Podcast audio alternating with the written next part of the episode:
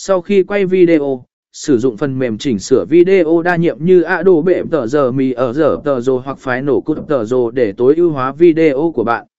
Thêm hiệu ứng, điều chỉnh màu sắc và âm thanh, và tạo ra. Cuối cùng, đừng quên tối ưu hóa và khi quay video, sử dụng phần mềm chỉnh sửa video đa nhiệm như Adobe tờ giờ mì ở giờ tờ rồ hoặc phái nổ cút tờ rồ để tối ưu hóa video của bạn. Thêm hiệu ứng, điều chỉnh màu sắc và âm thanh, và tạo ra một trình bày hấp dẫn để thu hút người xem. 7. Tối ưu hóa SEO cho video của bạn.